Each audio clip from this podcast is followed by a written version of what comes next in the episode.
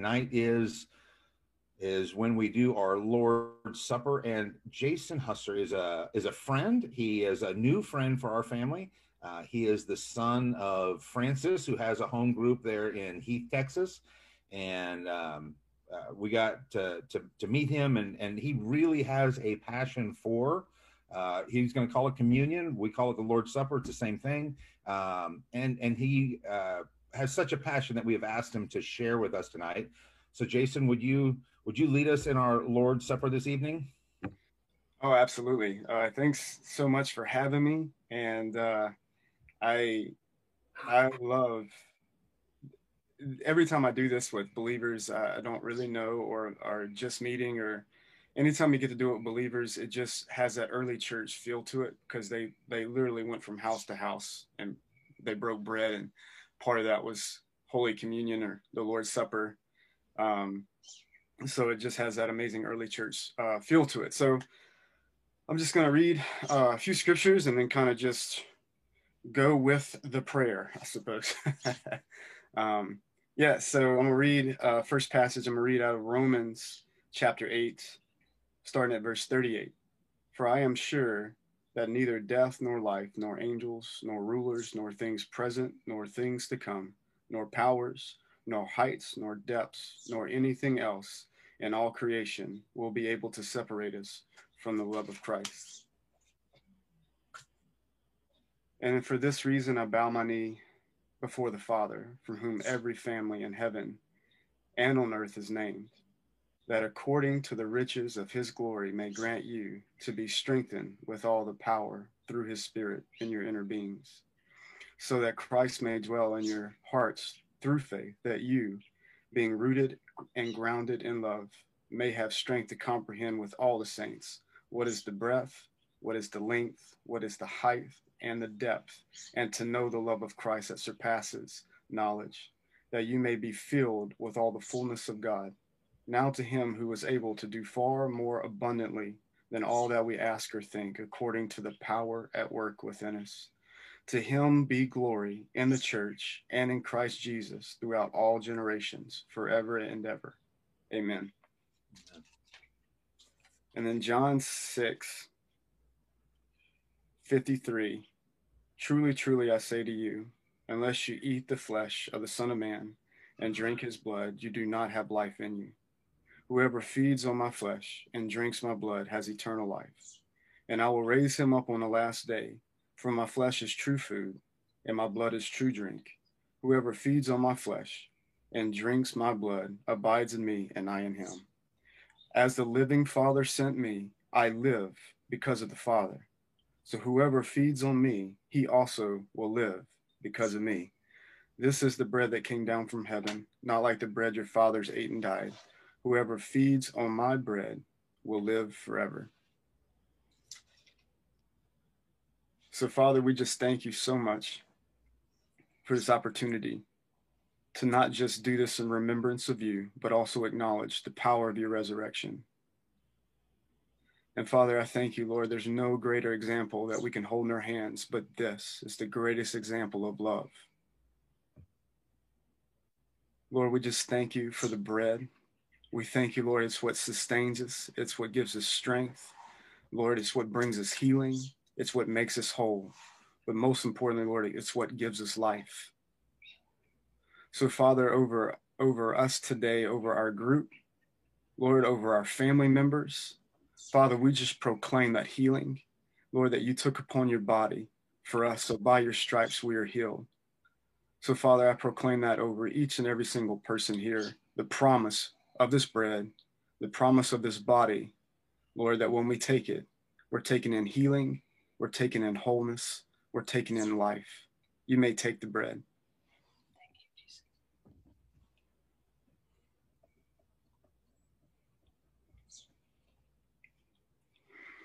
And Father, I thank you for the precious blood of Jesus.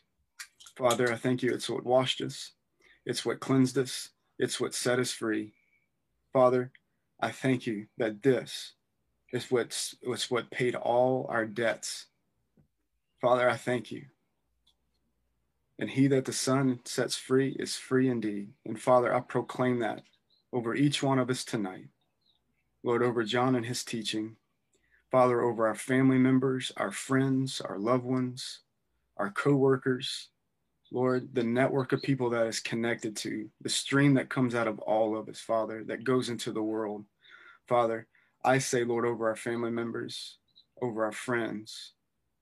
Father, he that the Son sets free is free indeed, Father, and I proclaim that promise over them. So, Father, as we take this, we take this for our families. We take this for our co-workers. We take this for our loved ones, Lord, that you set us free. So, Father, thank you for the blood. You may take the cup.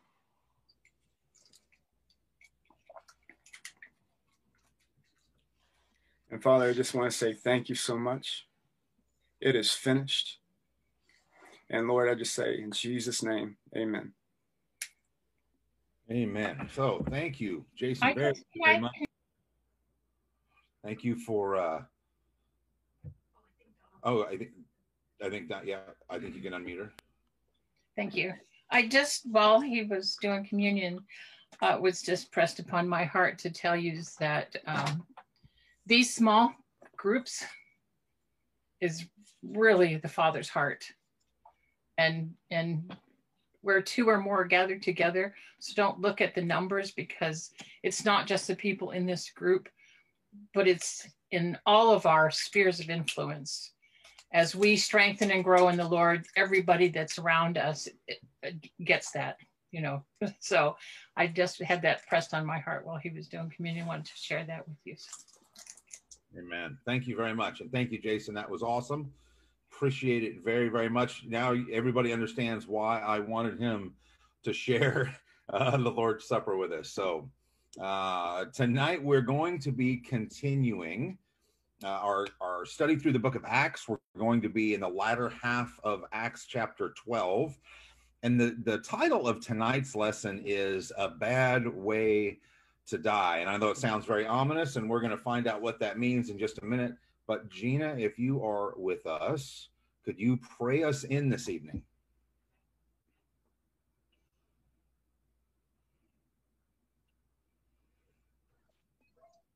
Thank you, Lord. Thank you, Lord. We come into your presence, God. We thank you, God, for this time together. We ask and invite you, mighty Holy Spirit, we ask you, God, to come into this Bible study. And God, we ask that you would illuminate our hearts and our minds so that we could receive the word of God and be changed into the image of your Son. In the name of the Father, the Son, and the Holy Spirit. Amen. Amen. All right. So tonight we're going to be, like I said, in Acts chapter 12. We're going to start in the second half of verse 19. So if you have your Bibles, you can get ready. Um, I'm going to, before we get to that verse, I want to remind you of someone in history and of the country of Italy during World War II. And um, that war, obviously, uh, although it started well for the Italians, it certainly did not finish well. And um, just two days before Hitler uh, committed suicide, and it was clear that the Axis, the German, Italian, Japanese uh, uh, side, was going to lose. The Italians arrested Benito Mussolini, and they, they brought him before a firing squad, and of course they uh, they took his life via firing squad. And what was interesting was the the people wanted vengeance um, and so they took him into a courtyard in uh, kind of a town square, and they actually hung him up over a service station, and they hung him from a girder, um, and they hung him from his feet upside down. And then the local people came with sticks, and they literally beat his. Now remember, he's dead already, right? He's already been killed by the firing squad, so they they literally beat his dead body. They hit him with hammers. Um, they even shot him with guns, but of course he was long since deceased. Uh, but that was the Italian people's way of, of, of trying to get vengeance um, on Benito Mussolini for what they had felt, uh, you know, was his, uh, I guess, poor leadership, right? Um, and, and what he had done during World War II and the atrocities that he had committed. So I think that you'll see in a, in a few minutes how that ties into tonight's lesson, we're going to be, like I said, in Acts chapter 12. Now I'm going to read verses 19 through 25. Then Herod went from Judea to Caesarea and stayed there. He had been quarreling with the people of Tyre and Sidon. They now joined together and sought an audience with him. After securing the support of Blastus, a trusted personal servant of the king, they asked for peace because they depended on the king's country for their food supply. On the appointed day, Herod, wearing his royal robes, sat on his throne and delivered a public address to the people. They shouted, This is the voice of a God, not of a man.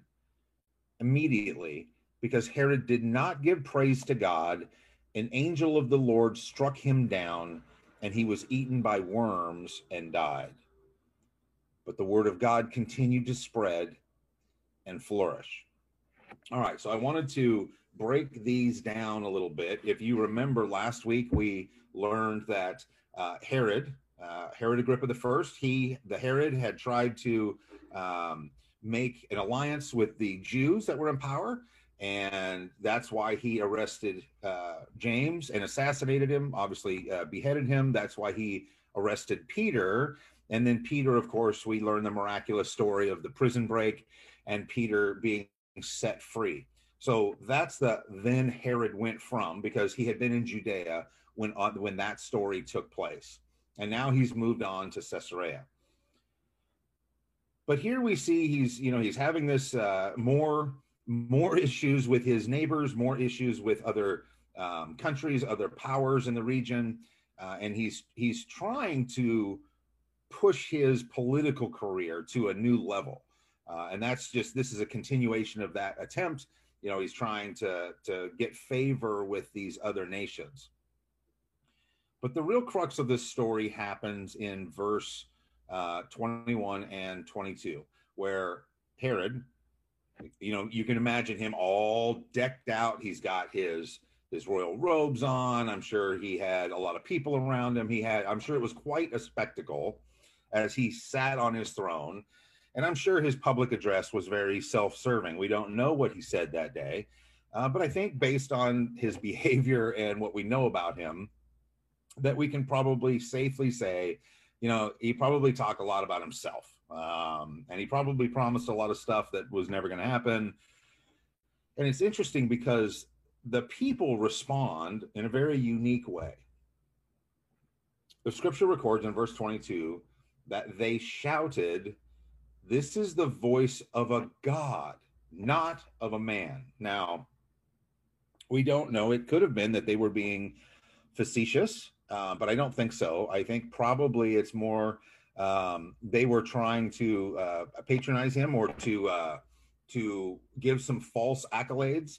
I don't know if you've ever seen the videos of uh, uh, the leader of North Korea but anytime anybody sees him, any of the citizens of North Korea sees him, it's as if they have seen, you know, Elvis or the Beatles. You know, remember the videos from the '60s where the young girls would just, ah, and, you know, just cry and all that. They they almost go crazy in North Korea when they see their leader. And I have a feeling that this was something like that. I think they were afraid of this man. He certainly had a, a reputation for being very cruel. And so they were giving him kind of false accolades, trying to to to you know gain favor with him, ironically. And then in verse 23, we're told that Herod didn't give praise to God. In other words, Herod should have said, Hey, I'm not a God, I'm just a man.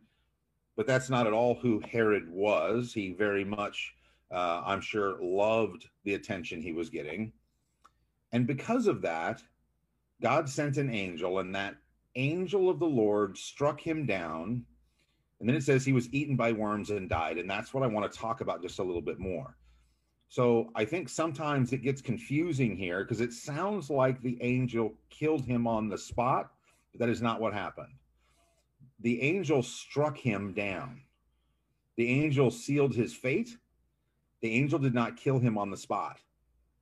And if you'll notice, it doesn't say he died and was then eaten by worms. It says he was eaten by worms and died. Now, the scripture doesn't record how long that took, but um, I'm going to go a little bit extra biblical on you. In other words, I'm going to give you a reference that's not from the Bible. There is a Jewish um, uh, historian named Josephus. He is the most respected Jewish historian in history. And remember, I'm saying Jewish, not Christian by any sense of the imagination. He was not a Christian, he was a Jew. But he actually records this event in his chronicles.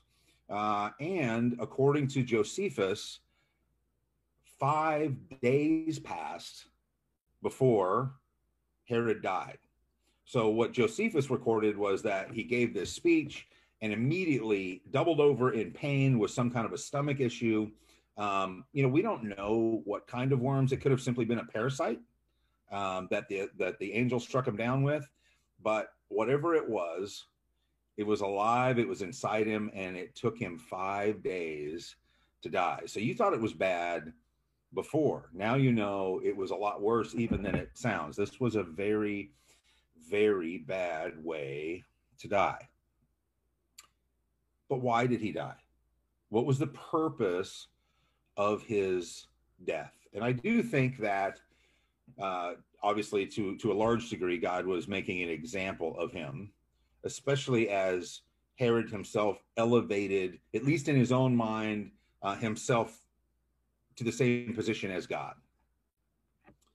But what he really did was he broke the first commandment. And the first commandment says, You shall have no other gods before me. That's Exodus 3 3. And I thought this would be a really good time for us to spend a little time in the commandments because I don't think, especially for those of us who don't have a Jewish heritage or don't spend a lot of time in the Old Testament, I'm not sure how great a grip we have on the 10 commandments. And, you know, one of the things that Jesus did while he walked here on earth was he really helped clarify and illuminate the heart of God as it pertains to the commandments. Um, I think if you would have asked a Jew pre Jesus about the commandments, he would have said they were quite literal. Uh, so, for example, one of the one of the commandments is "Thou shalt not murder," and we'll we'll talk about that one in a little bit. And he would have said, "Look, if you don't physically murder anyone, you haven't broken any rules. You haven't broken the law." But Jesus really helped us to understand why God put these in place, and and and that they had more meaning than just the literal. Um, maybe translation of the commandment. So let's take this one for example. You shall have no other gods before me. Now, obviously, um, this was a pagan culture. They literally had other gods, just as our Earth does today. Right? We have um, we have Hindus that worship a whole myriad of gods, many, many, many thousands. I've heard even over a million different gods.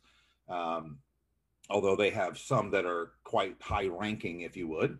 Uh, you also have uh, the Muslims who uh, worship uh, Allah, who, and that is not, by the way, although it has a lot of similarities to Judaism, it is not the God that we worship. And there's obviously many other, you know, there's Buddha and many other gods. Um, and at this time period, there are a lot of uh, of gods, you know, the, the, Roman gods. You've got, you know, Zeus and and and the Greek gods, and you know, we've got all these figures, these statues, if you would, um, that we remember from history. But God is really serious about this. He's like, hey, you shall have no other gods before me. Oh, by the way, that includes you. You will not put yourself at a level higher than me in your life. And that's what Herod Agrippa the First, who died such a terrible death, that's that's really the, the crime he committed, is that he elevated himself above God. Now, you've probably heard it in church. We also um, do these uh, do these things we call making idols of things or people. And, and I think it's a good segue. I'm going to go ahead and roll into the second commandment because the second commandment we have a tendency to just kind of skip over. You shall not make for yourselves a graven image. Now, this also, of course, was literal, right? He didn't want you worshiping the image you know, of a horse that you had carved out of gold or wood or whatever. And it was commonplace in this culture to do so. It is commonplace in our culture to have images of the gods that are worshiped. If, if you ever go into a Buddhist home, you are very likely to find a Buddhist statue, right? So this is not unheard of in our culture. But for those of us who grew up even if we didn't grow up in a Christian home, we, we grew up in maybe a Christian community, we don't typically find graven images um, in our homes or in our workplaces of our gods. Not even, not even Christ himself, right? We typically don't see a, a statue of Jesus um, in someone's home, and that is a whole nother discussion. But there is more to this commandment than just making an image uh, or a statue. So, unfortunately, one of the things we do is sometimes we put stuff ahead of God. Sometimes we make idols out of things like our career or our relationship with our spouse or our children. Um, I, I have even seen um, people who are so very excited about, committed to the, their favorite sports team, then I could make the argument that they've made an idol out of, uh, and I'm just going to use them as an example, out of the Dallas Cowboys and or, or you know, um, you know, a particular football player or a basketball player or something like that, where honestly we care more about the Cowboy game on Sunday than we do about going to church or. Uh, and that's kind of the breaking point. Where do you you know where do you put them in your priority list? If making sure you get to the game is more important than making sure that you do the right things that you go to church that you love others that you make disciples if the football game is more important to you wow you've made an idol out of it right? Uh, and i could even make the argument that if you've got i don't know maybe a cool jersey in your living room from your favorite cowboy you know this I think that, that if Jesus were standing here, he could make the argument. So, what's the difference between the carved horse and the jersey on the wall? And it's something I think for us to really think about um, because we do this a lot.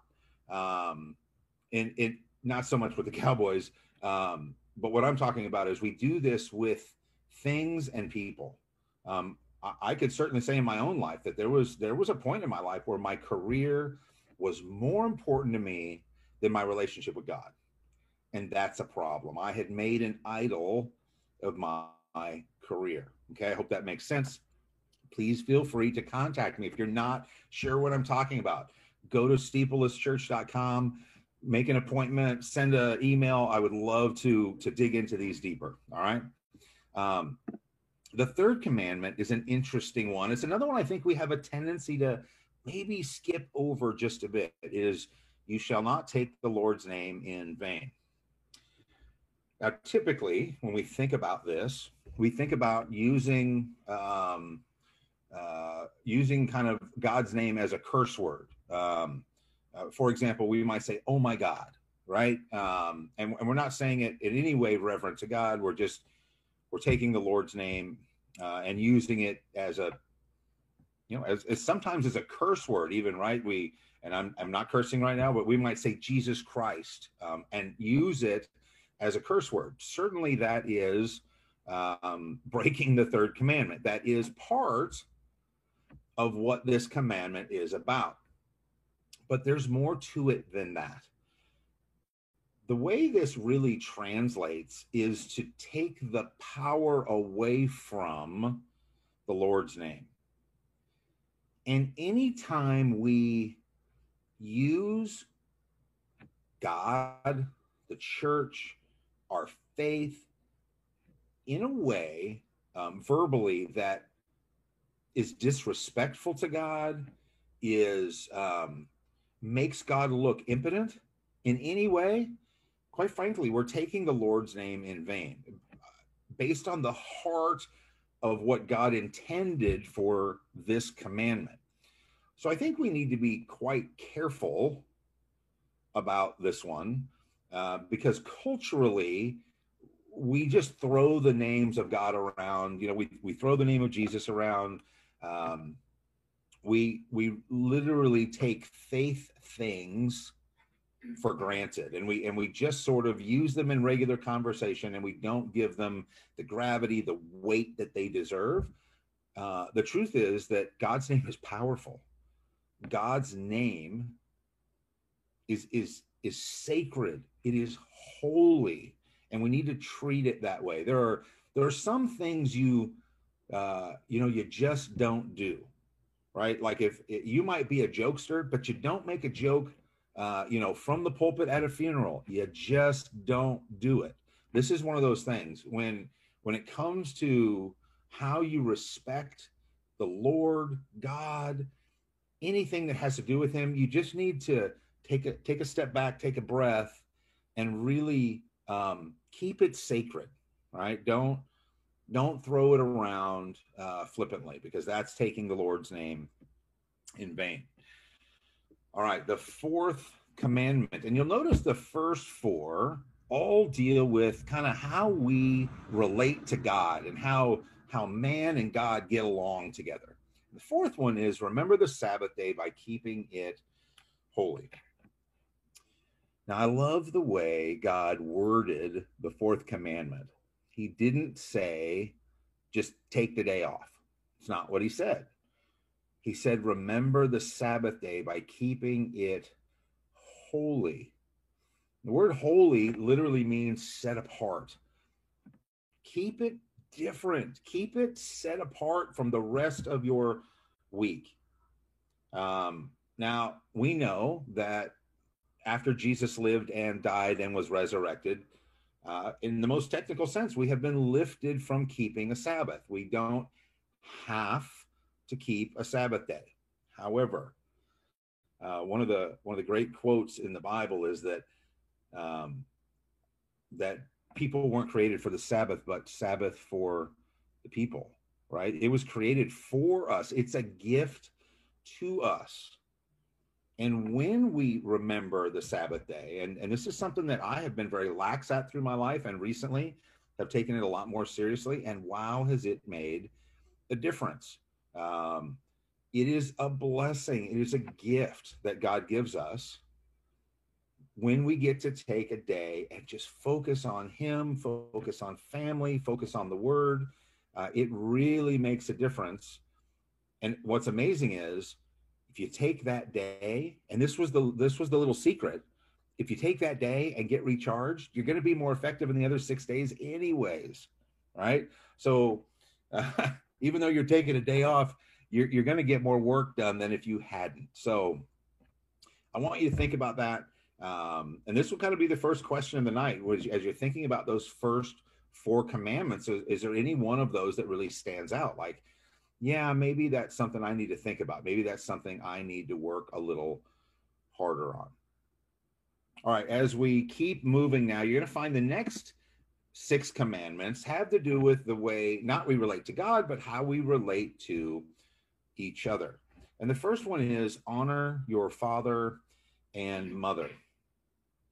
And this is an interesting one because there are many people who struggle with their parents and notice it doesn't say, um, you know, be a, a, a, whipping block or something like that for your mother and father. It doesn't say do whatever they say, no matter what they say. It says honor your father and your mother.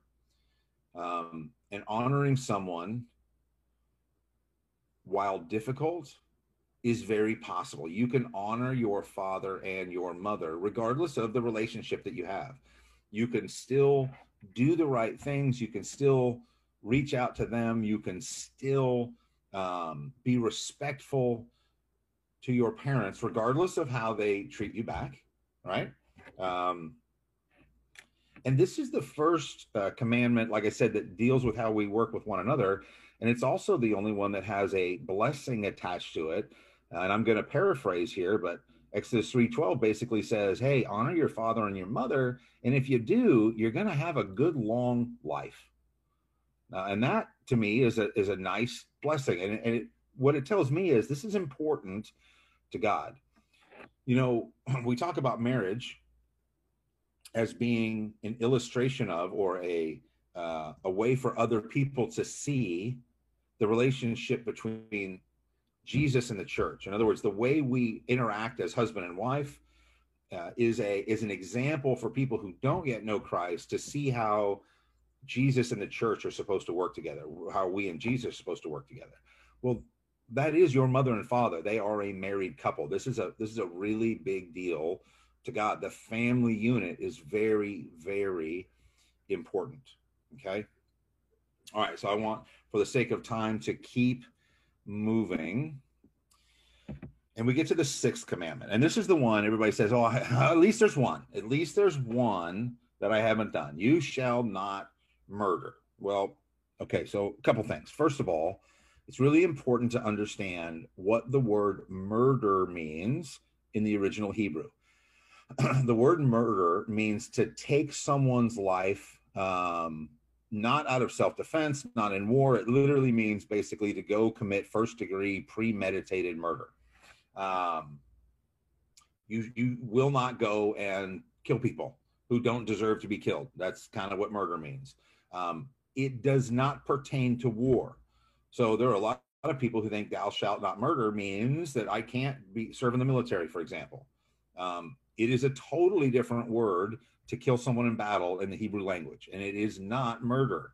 Okay, so it, and this doesn't really matter what you think about um, going to war, not going to war. That's not really what I'm talking about. I just want to make sure you understand God's intent for this commandment is you shall not murder. Okay, and that doesn't include people that you would theoretically kill in warfare.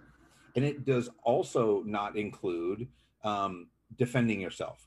someone breaks in your house uh, and tries to hurt you, tries to do something terrible to your family, and you kill them, that is not murder. It's not the same word in the Hebrew language as this word murder. Okay, so I just want to make sure that we're really clear on that. This is, you, you often hear this um, quoted as thou shalt not kill.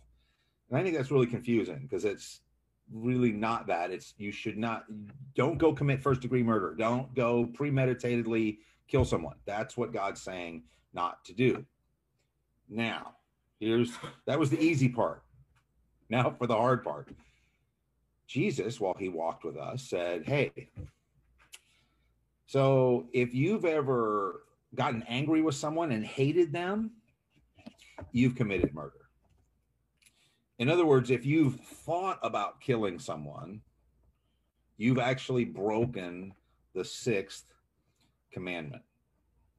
And that's a tough one, right? Um, I don't know too many people who have uh, not who have not gotten angry. I mean, I'll be honest, I've done it on the road. I've done it driving my truck, right? Somebody does something. Um, oh, Okay. So uh, thank you. I was just told that I pulled up the wrong. These aren't Exodus three; they're all in Exodus twenty. Thank you very, very much. Um, but I've I've certainly committed murder before. Now I've never I've never physically taken anyone's life in any way, shape, or form, but I've done it in my mind. And according to God, according to Jesus Himself, I've committed murder. So I have broken the sixth commandment simply by thinking about killing someone in my mind. All right. The next one you shall not commit adultery. So, obviously, this at least partially pertains to people who are married. And that means that if you are married, if you're a man married to a woman, you will not go sleep with another woman. It definitely means that if you're a woman, you shall not go sleep with another man. Um, it also crosses over into unmarried situations. In other words, if you're single and you sleep with a married woman or a married man, you just committed adultery. It wasn't just the married person that committed adultery. You, by sleeping with a married person, has committed adultery. Okay. And if you've ever desired to sleep with a person who is married, or if you are married and you have desired to sleep with someone else, guess what? Bad news. You, have committed adultery in your mind. And according to Jesus, that's just as bad. Now, why would that be? Why would he care what we think? I mean, I certainly understand why God would care about committing adultery, right? If you commit adultery, you're going to destroy, uh, um, at least emotionally, you're going to destroy your spouse, right? You're probably going to blow up your family.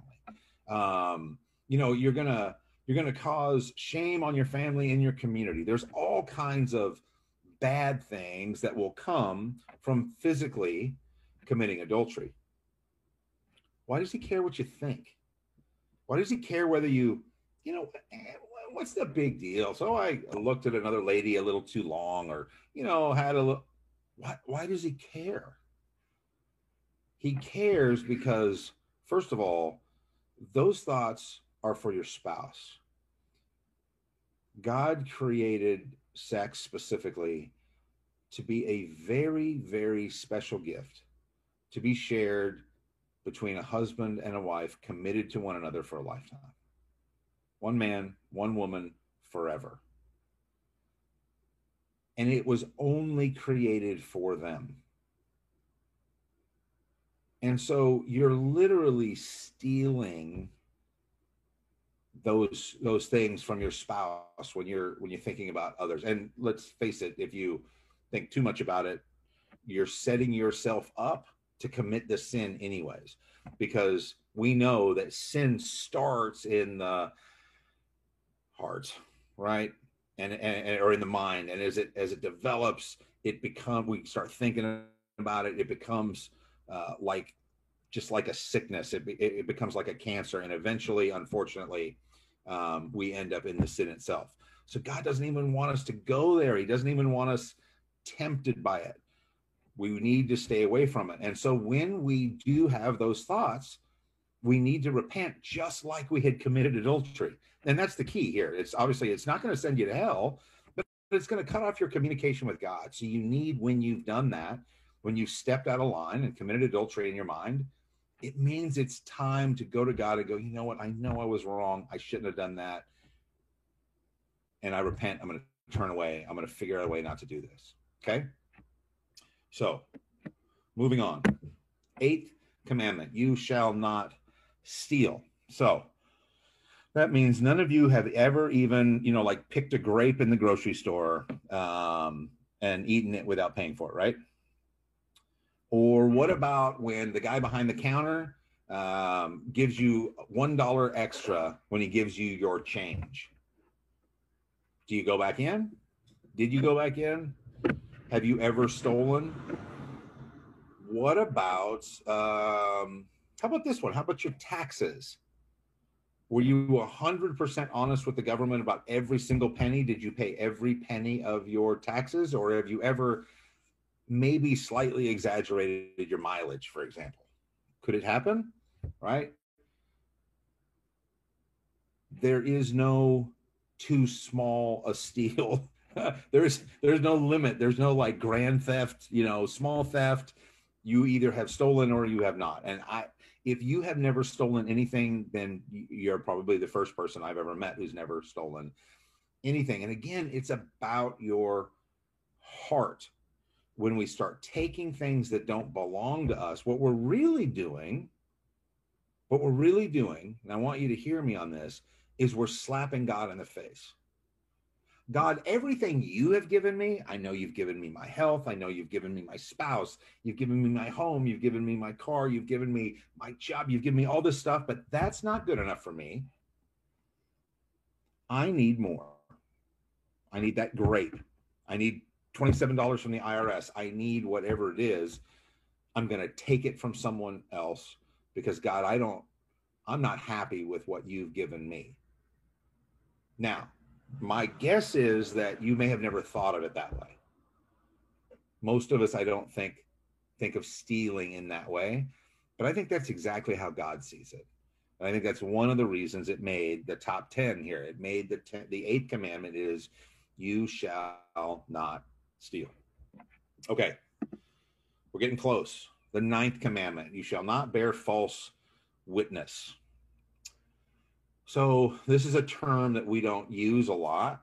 Um, but what this basically means is you won't lie about what somebody else did. And we can just kind of break this down and just say, yeah, you're not supposed to lie. I mean, that's really what the ninth commandment is, is you're not going to lie about anything to anyone. Now, this is another one of those. If you have literally gone through your whole life without lying, um, that would be a pretty unique thing. I, I don't think that there are many on this Zoom that can say that. But it's another one of those, you know, why does it really matter? It matters because we, again, we are supposed to keep ourselves holy. We are supposed to be set apart. We are supposed to be living as priests for Jesus. We're supposed to be the example. And there is no excuse to lie. You know, well, you know, I thought it would just hurt their feelings. That's that's not an excuse. And so many times we use it. Now, it doesn't mean you have to say something. You can obviously, in most cases, just keep it zipped, not say anything. If it's really going to hurt their feelings, try not to say anything at all, right? But this is this is a really this is another big one because when we start to lie, we let those little lies turn into, well, I can kind of sort of justify it lies. And then they get a little bigger and we have to stretch a little more to justify it and they get a little bigger and a little bigger and pretty soon our heart is dark and we're not telling the truth about anything. So there's a reason this one made the top 10 list. The ninth commandment is you shall not bear false witness. All right. 10th commandment you shall not covet. Again a word we don't use much. We don't i can't remember the last time outside of church i heard anyone say the word covet. What this word means is you won't be jealous of other people's stuff okay? You're not going to want their stuff. Now that includes their house their car um, it includes uh, their wife it includes their kids it includes the vacation they went on you won't be jealous of how other people live, how the stuff that they have, because here's the thing God gives to each of us. And we make the mistake of thinking, that guy, Bob, he's got more than I have. Well, first of all, that may or may not be true, especially the way we throw credit around in this country. But God has given Bob whatever Bob has. Even if Bob's not a believer, God's in control of all that stuff. And he's in control most specifically about what you have. And again, if you're worried about keeping up with the Joneses, if you're worried about the bigger house, the bigger car, the nicer clothes, and it's again becoming a thing for you so much so that you're jealous of others and what they have, then what you're really saying to God is, you know, I just don't appreciate what you've given me. I don't appreciate the fact that you have supplied all of this amazing stuff around me. And the truth is, nobody in this country should ever complain about how we live. Even the poorest of us uh, live much better than most of the world. But really, that, that's not even so much the issue is as do you really love what God has given you? Do you really appreciate what God has given you? Or are you jealous of what God has given someone else? All right. So, you know, earlier we talked about how Benito Mussolini um, did those terrible things, and the people of Italy wanted to take their vengeance out on him. And the truth is, comparatively speaking, we can't do anything the way God can. God says, Vengeance is mine. When people do stuff that I have a problem with, I'll take care of the problem. And he certainly took care of the problem when it came to Herod right? That is a terrible way to die. And it's certainly much, much worse than anything the Italians could have done to Benito Mussolini. But this is such a strange lesson tonight. It's such a strange passage of scripture because it seems so dark and it seems so heavy. But the truth is, just like this photograph, there is light in this passage because the cross reminds us that as broken as we are, as much as we ourselves have done the same things that Agrippa did, and that we deserve the horrible death just like Agrippa got, Jesus stands between us and that punishment. That cross is the reason that we will never suffer that eternal separation from God. Like Agrippa is right now, forever in hell, we will be forever in heaven. And even though our salvation is secure, if you're a believer today, you will be in heaven at some point whenever God chooses to bring you home. But that doesn't mean that we won't need some discipline along the way.